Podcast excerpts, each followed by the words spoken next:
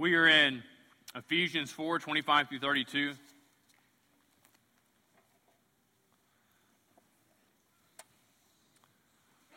Parents, if, your if your kids talk, act up, whatever, they are kids. I expect them to do that.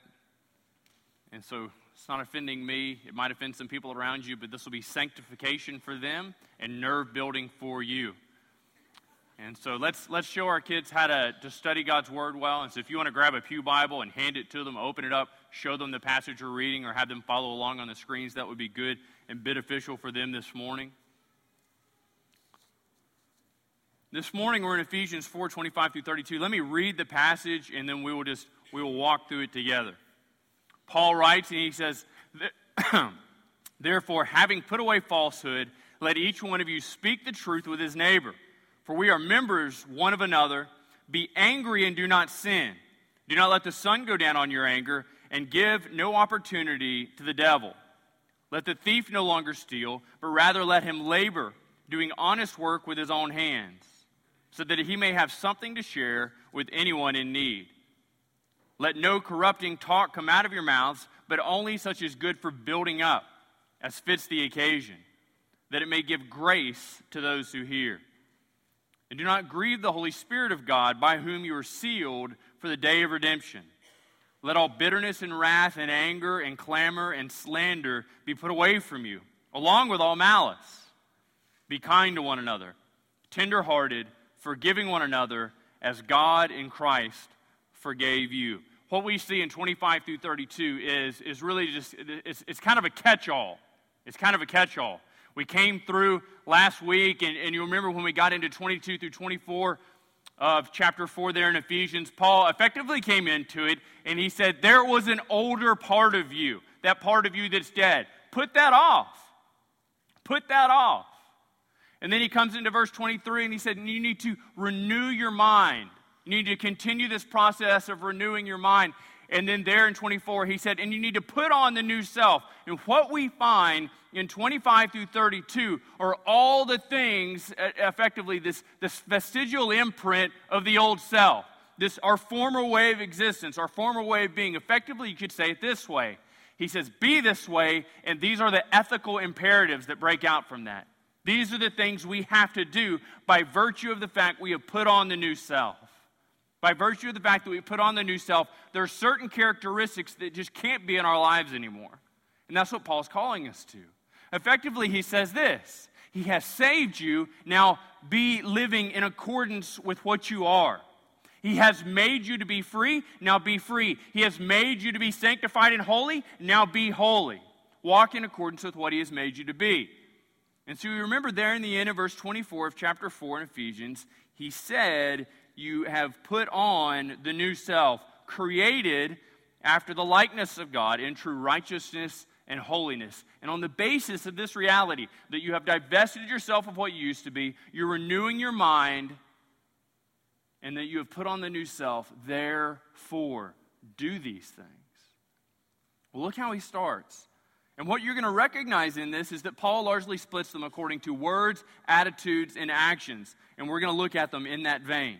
So he starts off in verse 25 and he, he goes after the idea of there are certain ways that we use our words that are appropriate, certain ways that are inappropriate. So he says, Therefore, having put away all falsehood, having put away all falsehood, let each one of you speak the truth with his neighbor and so he gives the negative. He said, Look, put away all falsehood. Stop lying.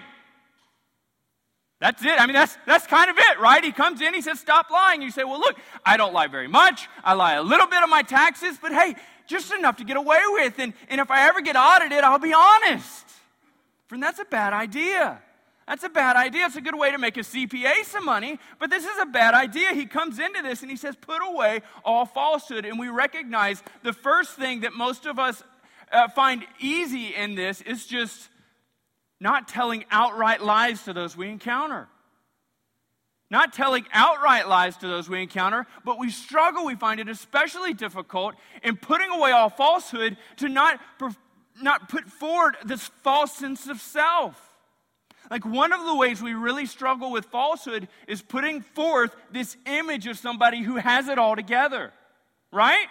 Whether it be on Facebook, Instagram, or, or whatever way you seek to communicate. Maybe it's just the way you dress. Maybe it's the fact that you never have people over to your home because you're terrified that if they saw you as you really were, you would have no friends. This is what Paul says put away all falsehood. Everything in you that doesn't testify to who you really are by virtue of the fact that you have put on the new man, Paul says, put away, get away, push it away from you. That just as you took off the old self, just as he came to you and used these words and said, You need to take the old self and throw it away, it is put away in salvation. Now he comes and he says, One of the imprints of this old self is falsehood. This old man, he is known by being a deceiver. This old man, this old way of life that was in you, he is known as being a deceiver. And so you need to put away all falsehood. Now, how do you counter this? How do you counter this? It was as if I came up to you and I said, I said, Beth, let me ask you a question. When does a person no longer seek to be a liar? And Beth said, I don't know. That's a good question. That's a good question. She said, I, I don't know. I, I, I, guess it's when, I guess it's when, you know, I, I stopped telling lies so much. And I said, well, Beth, let me ask you the question again. Beth, when does a person cease to be a liar? And she said, I don't know. You seem, seems like you're not all that satisfied with my first response, but, I, but I'm really liking. I'm going to go with it again. It seems like it's when a person ceases to be a liar. They cease to be deceptive. Other ways that I might be able to describe this word to you. Why are you so thick, Matt? Beth, give me a break. I only asked you twice. When you start telling the truth. When you start telling the truth, you cease to be a liar. Look how Paul counters this. Put away all falsehood, put away all falsehood, and let each one of you speak the truth with his neighbor. Put away all falsehood. Get rid of it. Kick it out. Get rid of it. Don't let it be any way, in any shape or form in your life. How you think of yourself, how you view others, how you engage in conversation, how you characterize them or yourself. He says, put it away. And what does he say next? Speak the truth with your neighbors. Speak the truth with your neighbors. Now, Paul is talking about here not people you live on the same street with. He's not talking about people you live on the same street with. He is talking about brothers and sisters in Christ. Remember, Paul has made this argument over and over and over again that we are one in Christ. Now, writing to those in Ephesus, he's saying the Jew and the Gentile, they are one in Christ. But we recognize here at Ridgecrest that we are one no matter what your socioeconomic background, no matter if you grew up on the north side of town, south side of town, moved here recently, or your family has been here since the 1800s. If you are in Jesus Christ, then you are one. If you are in Jesus Christ, then you are part of one body together. One body together. And in that body, this is the defense. Recognize Paul says the negative put away all falsehood. Put away all falsehood. He goes with a positive. Instead, speak the truth one to another. Why? The rationale, the reason he gives here is for we are members one of another. Think of it this way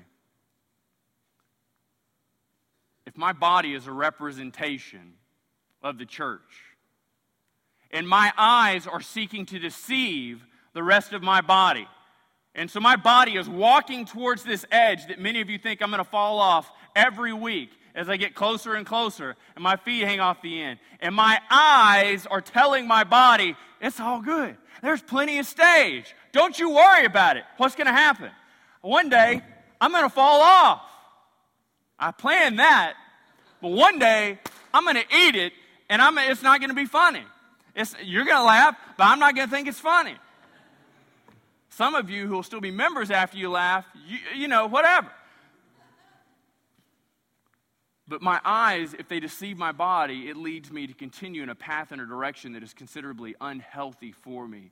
The reason we can't lie to one another, the reason we can't tell uh, false truths about one another, the reason we can't seek to build up a brother. And so if Linda comes to me and, I, and she's talking to me and she's, she's sharing some concern with me. And I'm like, oh, don't worry. You're just so good. You're so great. And you're so wonderful. And she leaves my office. And then I go to my secretary. I'm like, she's terrible. She is awful. She's the worst thing I've ever heard of.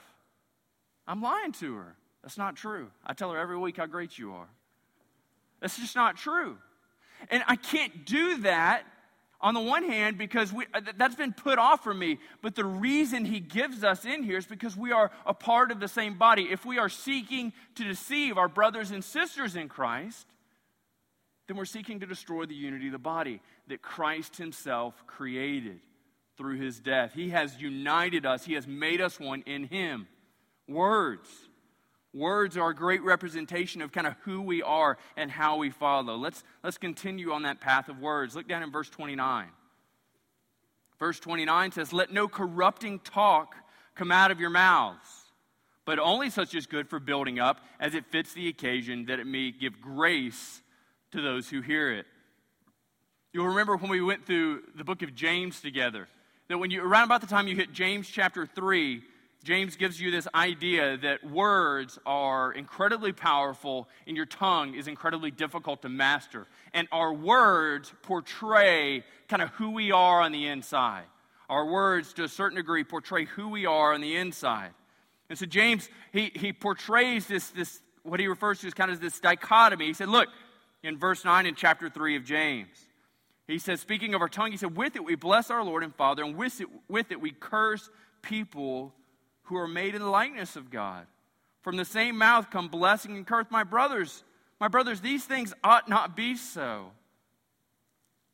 So James is calling us to having true speech, having speech that honors God. And what Paul writes here in verse 29, he says, Look, let no corrupting talk come out of your mouth. Stop it. Like, put your hand on your mouth. If you feel it welling up inside you, keep it in. Like, keep it in. Don't let it spill out on the people around you. And you say, well, what does this actually mean, this idea of corrupting speech? Paul, in the word he's using there, it conjures this image of, of rotting meat, rancid flesh. Have you ever f- smelt a fish that's been kept in a cooler days after it was caught with no ice? And you walk over unsuspecting, and maybe there's a little bit of blood bait down in there just because some sick freak left it in there. And you open this thing up on a good Texas August day, and that smell just pops you right in the face. And you just, man, it stings the eyes, it burns the nostrils, and it knocks you way back. Effectively, that's what Paul's saying. Don't let this type of foul speech come out of your mouth. And you say, well, Matt, my wife talks, talks like this, but I never do. My, my parents talk like this, but I never do. I've never had any, any corrupting, any foul, any, any deceptive speech come out of my mouth. Oh, yeah? Look how Paul characterizes it. Welcome to my week. Paul says, Let no corrupting talk come out of your mouth, but only such as good for building up. This is effectively what he does. You say, well, you know, profanity, I've kind of given up on that. It's, it's, it's my New Year's thing. I got a rubber band, I pop myself every time I say a cuss word. I don't even say substitutes for cuss words. All I say is good, bad. That's it. These are my adjectives for life. Paul comes in here and he says, Look, this isn't what I'm talking about. I'm not entering into this discussion of what is profane and what is not. But what I'm telling you, what I'm telling you, when you engage in speech, not for the subject or not for the ends of building people up around you, then you're engaging in corrupting, terrible, awful speech and we remember our week.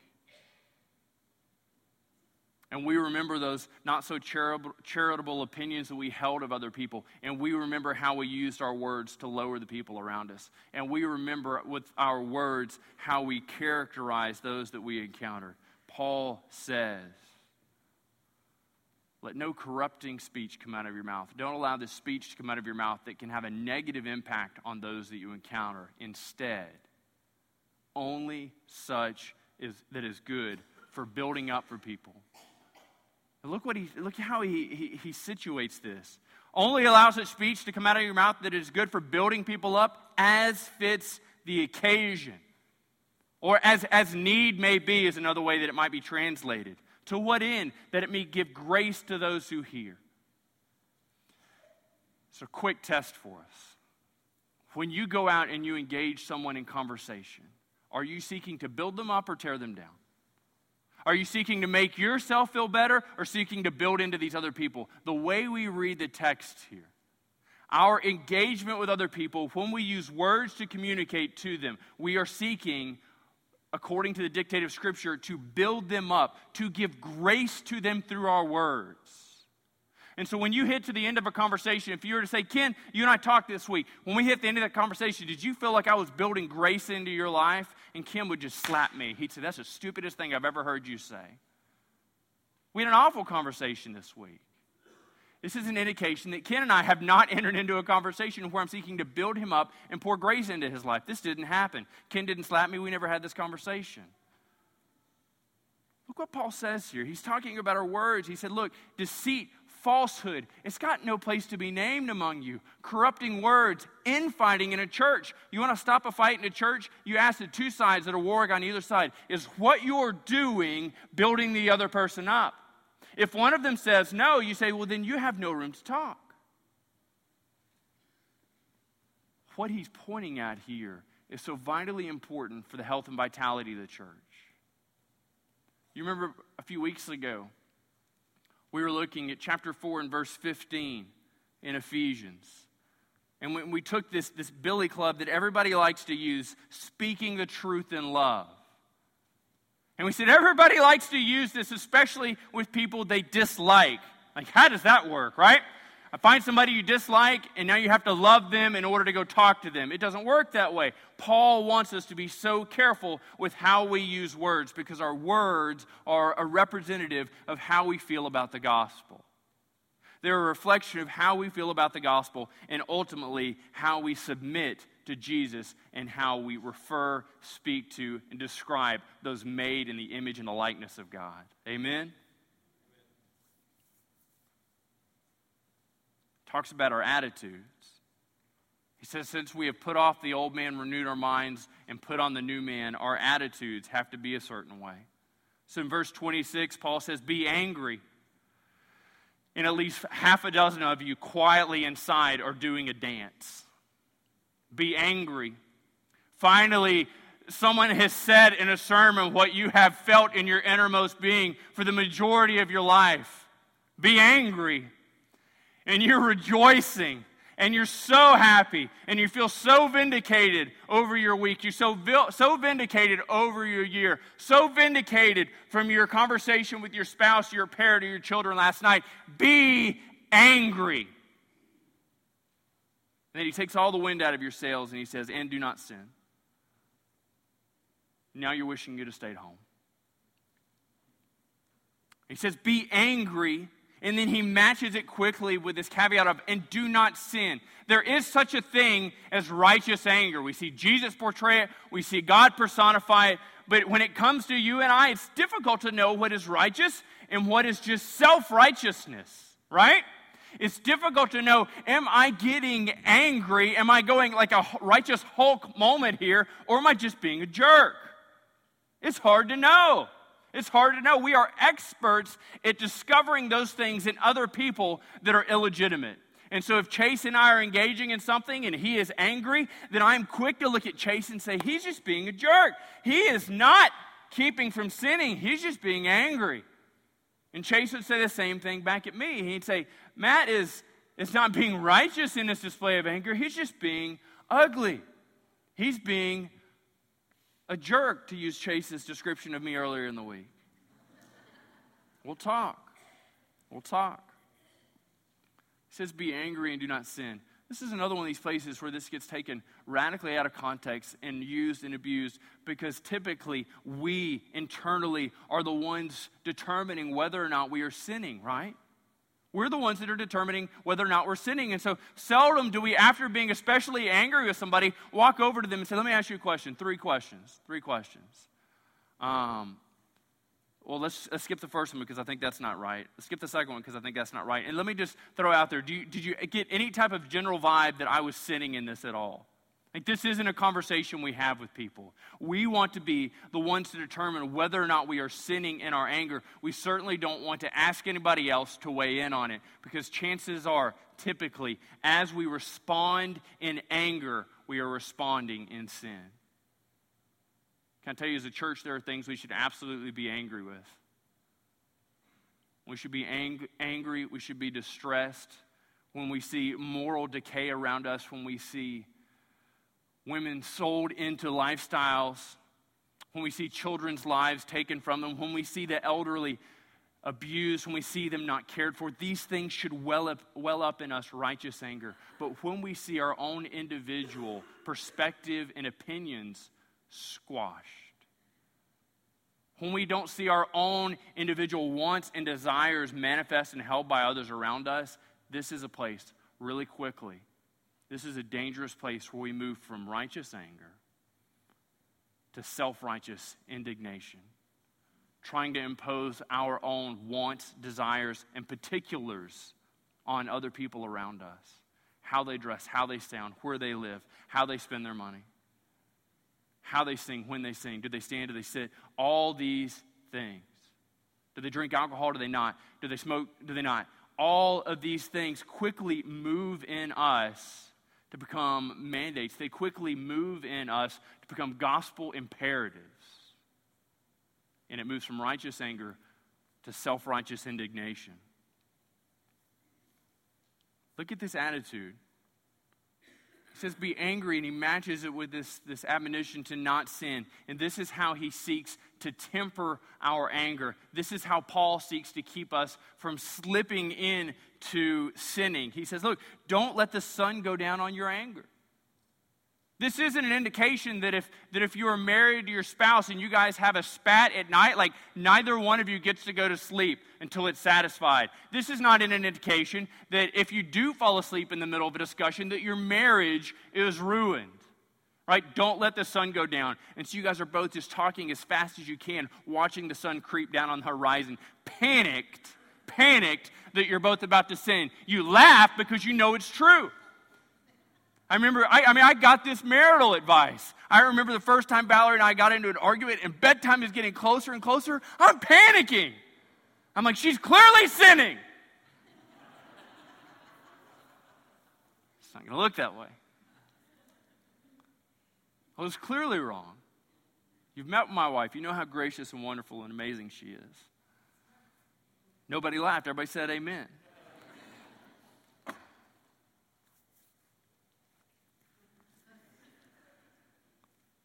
He's not trying to describe the time restraints of working out difficulty. What he's trying to do is give you a sense of the urgency of working out difficulty. If you have been angry with someone for any length of time, you recognize it moves really quickly from just being flush with anger to settling deep inside you is bitterness. Settling deep inside you is bitterness what was kind of this outward move towards you against them, when you don't deal with it quickly, it resides in your heart as bitterness. It resides in your heart as bitterness. It creates distance between you and God. It wrecks the fellowship of those around you because you are bitter, because you are not dealing with this anger, with this resentment, with this breach in fellowship with your other brother and sister in Christ. And look what he says next. He says there needs to be urgency. Don't let the sun go down. But there needs to be such a careful sense of this matters for your own spiritual well being. Look, he says, and don't give an opportunity to the devil. Be angry and do not sin. Don't hold on to this anger. And then the last thing he says is, Your enemy, the devil, is seeking to devour you. 1 Peter 5 8 characterizes him as this roaring lion that is creeping around, that is looking for vulnerability in you. He's looking for vulnerability in you so that he might pounce on it, so that he might expose it, so that he might separate you from the flock. Our enemy loves anger in you, he adores it. He loves anger in you, and he certainly loves for you to believe that this anger in you is justified and is right and is to be held on to until you're satisfied. This enemy will he will stay up at night with you. He will whisper in your ear how right you are. Every well reasoned argument you bring back to him, he'll say, Don't believe that. Don't hear these words. You've, You've never been wronged this way before. No one really understands. Hold on to this anger. Wait until they make restitution to you. It's a lie. The way that we approach anger is seeking to get rid of it quickly. The way that we approach anger is recognizing that it is this foothold, it is this place in our lives, an opportunity for the devil to lead us away and to shackle us with the old self. that is to be soundly put off. It is antithetical, it is opposed to the way that we are meant to live. Now, look how Paul moves into actions. Look how he moves into actions in verse 28. That as we have put off the old, renewed our mind, and put on the new, that he calls us to have this manifest, manifested in action. So he comes in, he says, Let the thief no longer steal. Let the thief no longer steal. Now, this is something that, that this is how we know who the thief is, right? This is his occupation. This display is who he is. What does, this, what does a thief do? He steals. If you were to meet a thief, you can say, Hey, what do you do for a living? He might say, Well, you know, I don't tell very many people this, but, but because we're such close friends, I steal. Oh, really? Do you do anything else? Uh, you know, mainly stealing. I call it thieving occasionally just for variety. But but really I steal. And so this is what he's calling to. He says, "Let the thief no longer steal. Let the one who is known by virtue of what he did no longer be known as that." What he's effectively saying is when this new man comes in, when this new man comes in, there's a complete reversal. The one who stole no longer does that. The one who is known is engaging in this behavior, taking things from others that did not belong to him for his own. He should no longer be known as that because he no longer engages in the predominant lifestyle and activity of his life. It says, Let the thief no longer steal. Now look at, look at the way the gospel radically transforms and changes this one who was a thief. It says, Rather let him labor let him pour out in sweat. This word labor here gives us the idea not of just casually doing things, but of pouring yourself out, pouring your whole body into difficult, back killing labor. Difficult, back killing labor. He said, Look, let him no longer be known as one who would take things that didn't belong to him, but let him instead be known as a laborer, doing honest work with his own hands. Do you get a sense of how incredibly life changing the gospel is for this thief? That this gospel of life change comes into the one who made his living by employing his hands for sinful means. And now he's told to come in and take these hands, these things that were employed for sinful means, and to use these same hands to be agents of redemption. He is displaying the gospel through, through, this incredible transformation. The thing he used for sin, now he uses to glorify God. The thing he used for sin has been changed, it has been transformed. He no longer uses it for evil, he uses it for good. And we can think of no end to the application to our own lives. Meet people all the time in every walk of life They've engaged in either white collar crime, just a little bit of deceptiveness. They have employed some gift, some purpose, some facet of their being for sinful ends and sinful means. And it's amazing when the, when the gospel comes in and it transforms who they are. God takes this portion of their former identity and he inserts it into a way that his kingdom might be expanded.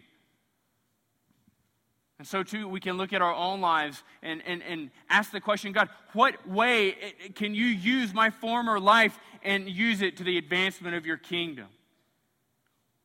Let the thief no longer steal, but rather let him labor. Now, look at the ultimate end of this. We've got the negative, we've got the positive, and now we have the motivation for the thief no longer stealing, so that he may have something to share with anyone in need. Do you see the complete reversal of destination of this guy, of this person. He was incredibly preoccupied with taking things that did not belong to him to satisfy, to gratify self. I mean, ultimately, this is what this person's doing. They're taking things to satisfy themselves, they're taking things to gratify themselves, and now what they're being told is work so you can give stuff away. Work so that you can give stuff to anyone in need. This is how radically transformative the gospel is in the life of the thief. This is how radically transformative the gospel is in our own lives. He takes us at our base level. He takes who we are on our worst day and he completely 180s it. He completely transforms it into something that might be able to advance, expand his kingdom. It's amazing. God comes into this one who is known as a thief, and he makes him one who is so incredibly generous that he's working with his hands to give to one in need. See, when you put off the old self, through the power of the Holy Spirit, you're renewing your mind, and God is placing on you the new self. He changes everything about who you once were. He has given you a new body, He is giving you a, a new mind, and He's calling you to walk in that reality. Let the thief no longer steal. Now, in 25 through 29, we see this description. See the words, we see these attitudes, and lastly, we saw the actions. But we get into verse 30 and we recognize that all of these things are sinning against God. And when you, when you use your words and in a way to abuse someone around you, not to build them up, you are sinning against God. We recognize that the way Paul describes it here is grieving the Holy Spirit. And so when you engage with your words, and this is never more prominent or prevalent until we come to an election season, right? You come into an election season, brothers and sisters in Christ, and now all of a sudden you find out there's a libertarian in your midst. You come into the election season, brothers and sisters in Christ, and then all of a sudden you find out there's a Green Party or a Democrat in your midst, and you're like, like we're a life group together. How could I know this? Like for some of you, it's almost like you expect them to be spying. Like you go back to the Cold War and you're like, there's a KGB operative in my life group. They have seen my kitchen. And so we begin to tell just horrid, awful things about the people around us because they don't hold to the same ideology that we do. They don't think the way that we do, they don't vote the way that we do. And God forbid they endorse a candidate that we don't approve of. I can tell you this last election season, our local election, We've got brothers and sisters going after other brothers and sisters in Christ and saying awful things about them. You put that junk on Facebook so everybody can see it. And you know what this does?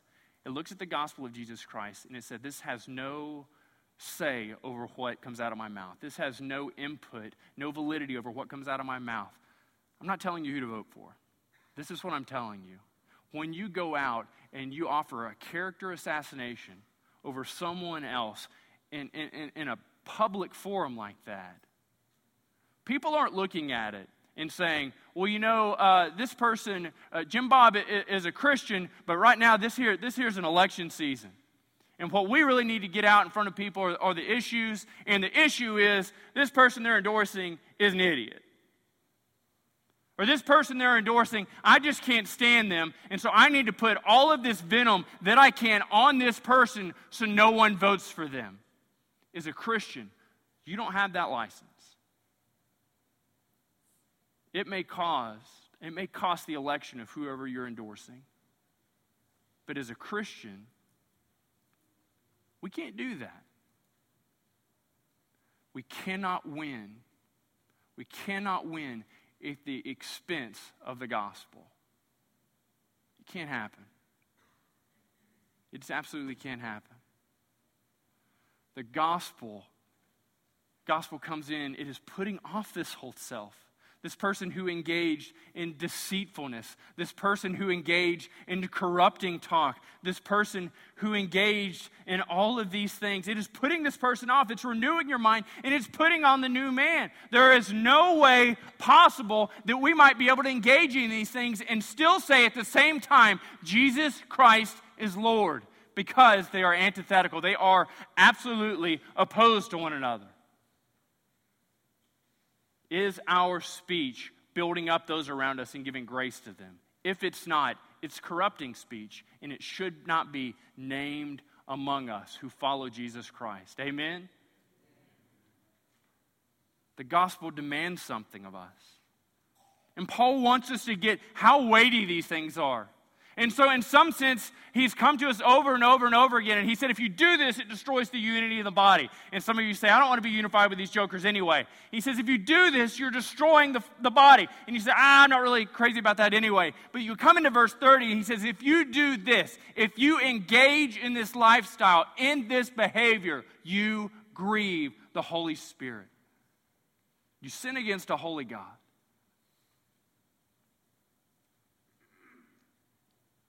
And he wants us to see our close association with this Holy Spirit.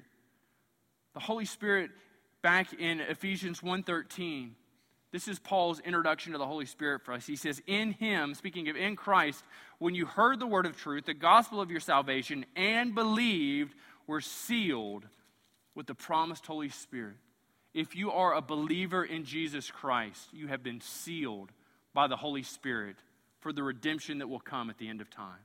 If you are a believer in Jesus Christ, this Holy Spirit has sealed you. He has put his stamp of approval on you. He holds your salvation secure, steadfast. He is giving testimony to God on your behalf. And when you transgress, when you sin, when you enter into idle gossip, when you enter into backbiting, when you enter into stabbing a brother or sister in the back, when you enter into these actions, when you act in accordance of who you used to be, not who you are now, you grieve the Holy Spirit. This is troubling. This is troubling. That we would sin against the one who seals us that we would sin against the one who has redeemed us, who has purchased us by power of his blood, that we would sin against a holy God. So Paul comes back into it in verse 31, and he offers a summary. And he describes all those words, attitudes, and actions that must no longer be a part of who we are now. And so he says, Let all bitterness and wrath and anger and clamor and slander be put away from you, along with all malice. And so he comes in there and he's got this annoying, frustrating little word, all. And we read that and we can't say, Paul, can you just say some? Like once or twice, could you just say some in this? But instead he says all. Let all bitterness be put out of our hearts. And we think back on those who have wronged us and we're like, I really, like, I need to keep this little bit of bitterness. You know, it's just like, ah, all bitterness and all wrath and all anger and all clamor, this idea of just berating those around us, yelling at them, clamoring, wanting to have our way, wanting to win them over to our perspective. He said, Let them all be put away. Slander. Talk about a great description of the elect- electoral season in the American church slander. Can't be named among us. It can't be named among us. And look at how he moves from this idea of all of these negatives. And then in verse 32, he offers us again the positive and the motivation. He says, Be kind to one another. Tenderhearted is how he describes it. Actually, it's this idea of becoming kind and tenderhearted to one another. I'm not a warm, fuzzy person. I am an introvert by nature. It is difficult for me to show you that I care through an outward expression of that. This is me telling you I care and an outward expression of that. If you're waiting on a hug, you're going to be waiting for a long time. When I am dead, you can hug my body. It's one sided, but I'm not moving. When you're dead, I won't hug yours. That's creepy. no pastor wants to be known as the guy who hugs corpses. I think that's a true statement. This pastor does not want to be known as the one who hugs corpses, dead or otherwise. Um, he says, Be kind to one another, tender hearted we have to outwardly manifest kindness to one another. And so that's how he goes into this. Put all this other stuff away, be kind to one another. Tenderhearted, our hearts have to be impacted by the plight of those we encounter. So when we encounter our brothers and sisters and they're struggling with these things, they're like, you know, I just, I wasn't raised in this way, and so I really just want to use my words to abuse people. I really just want to do these things. And so instead, he comes in, he says, This is how you counter these things. You be kind to one another, tenderhearted. Your heart breaks when you see them engage in sinful behavior. Your heart breaks when you see them struggling with these things. Your heart breaks, and you come along, and it was, it was we learned about early in, earlier in Ephesians, you bear up underneath them.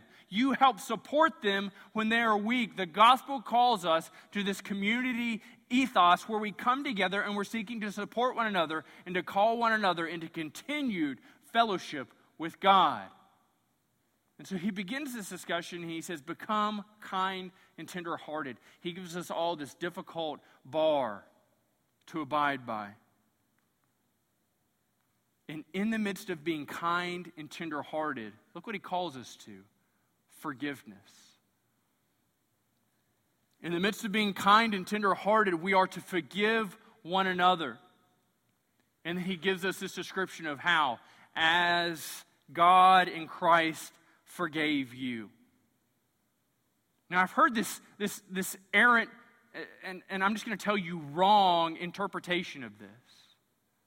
That people say, well, we don't actually need to forgive those around us until they come to us, until they confess that they've done something wrong to us, and then we see them make this full bore turn and, and walk in a different way. Because, Matt, that's how we come to know Jesus. And that's what the passage says, isn't it? Forgive as God in Christ forgave you. Well, how did God in Christ forgive us? The argument goes. Well, we confessed our sins to Him, we have turned, and we have walked the other way. And so, this, this wrong belief and interpretation purports to tell us that we are able to hold on to forgiveness, that we are not to forgive those who have wronged us until they come to us. This would see us be the masters of forgiveness. This would see us be able to hold on to forgiveness. Let me ask you a question. How can you be kind and tenderhearted while holding on to forgiveness? The disposition, the imperative, the command in this isn't to forgive. But it's this modifier that as we are kind, as we are tenderhearted, we demonstrate this through forgiveness. Friends, that is how God demonstrated his kindness and his tenderheartedness towards you. Recognize this. Ephesians 2 says, We are dead in the, in the midst of that deadness, in the midst of our transgressions, God came to us and He forgave us. He graciously came to us.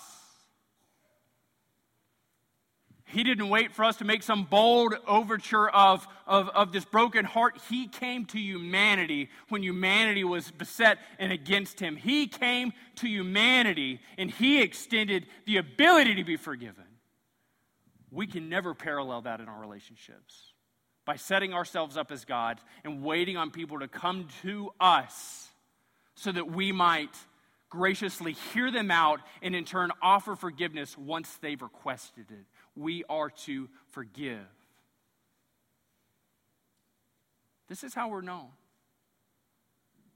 You remember the primary distinctive we talked about last week between the Christian and the unchristian is forgiveness the Christian has been forgiven. The non believer has not been forgiven. As Christians, as ones who have been forgiven, we are to forgive. I think, uh, I think of Matthew 6.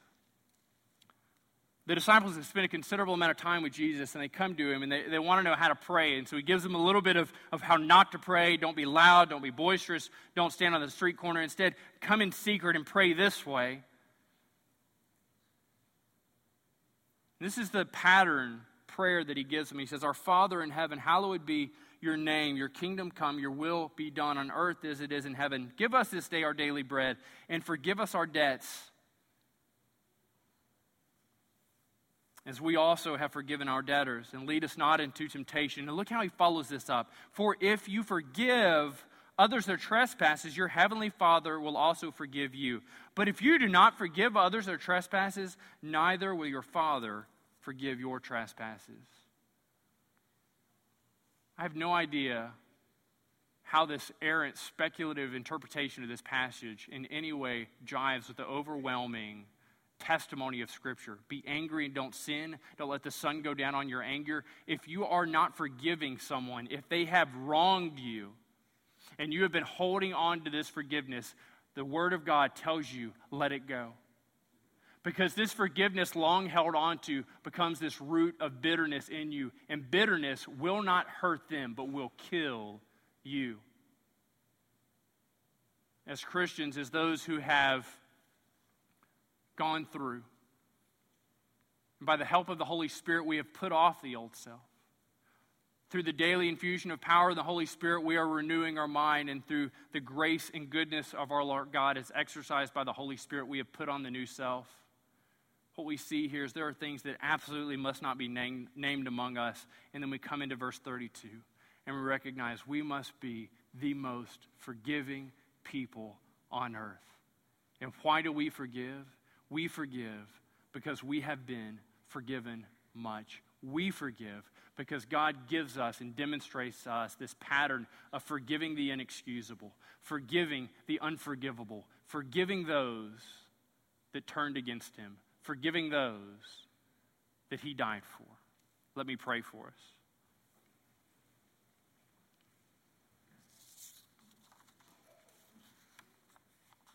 Father, we thank you God, I thank you that you just, through the power of your word, you give us this incredible testimony of, of what it is to live this new life, of, uh, of a life transformed. God, I pray that you would help us to live lives well, that you would help us to understand what it is to walk in the reality of this new self that we're to put on, this new self made in the likeness of our Creator. God, we all sin, we all struggle with this. I thank you so much for your forgiveness.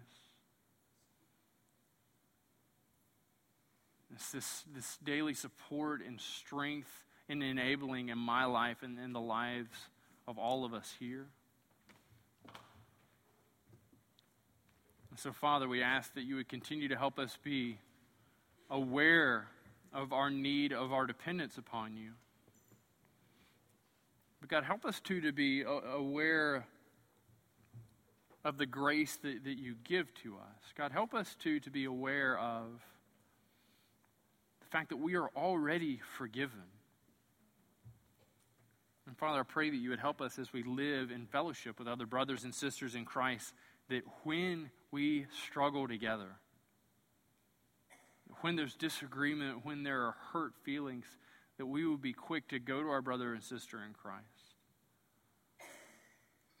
And God, that as we extend apologies, that what we would find is not bitterness waiting for us, but what we would find is forgiveness that's been there all the time. God, that we would display the gospel and how we resolve tensions among us.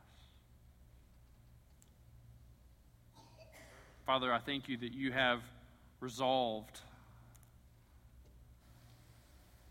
the tension between humanity and yourself, that you sent Jesus Christ to be a perfect and sinless sacrifice. And then you call on humanity to believe that, to cry out for the forgiveness extended to them through the shed blood of Jesus Christ, Him crucified and Him resurrected. I thank you that for the believers in Jesus Christ, we're able to walk in that reality. And Father, I pray for the movement of your Spirit that it will be calling other men and women to yourself, calling on them to accept this forgiveness, calling on them to proclaim Christ as Savior and Lord. We pray these things in His name. Amen.